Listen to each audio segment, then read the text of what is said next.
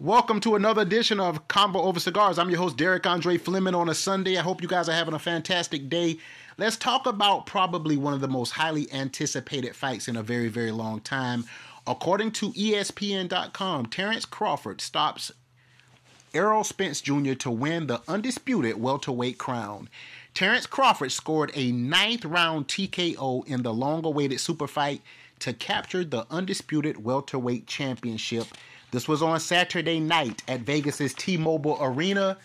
Now, just to recap, Crawford floored Spence in round two and twice in round seven, a two fisted beatdown to take away the IBF, WBA, and WBC 147 pound titles to go along with his WBO belt. 35 year old Crawford buckled a bloodied and swollen Spence in round nine and was unloading unanswered shots when referee Harvey Dock mercifully ended uh, this punishment in 2 minutes and 32 seconds into the ninth round.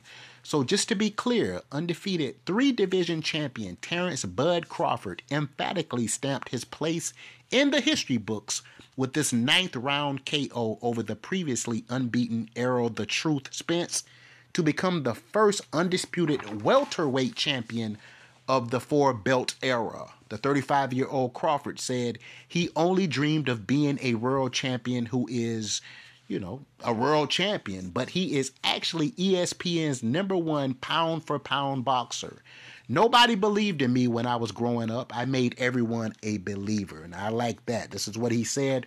Crawford, who entered the ring to Eminem's Lose Yourself, was in total control of this bout Actually, from round two, when Spence was floored for the first time in his career, he used a left hand to Spence's body that set up a southpaw jab for a flash knockdown. Now, Crawford told ESPN's Stephen A. Smith that after Spence connected with a looping overhand left in the first two rounds, he thought to himself, This is it it's going to be a long night for him, and it was.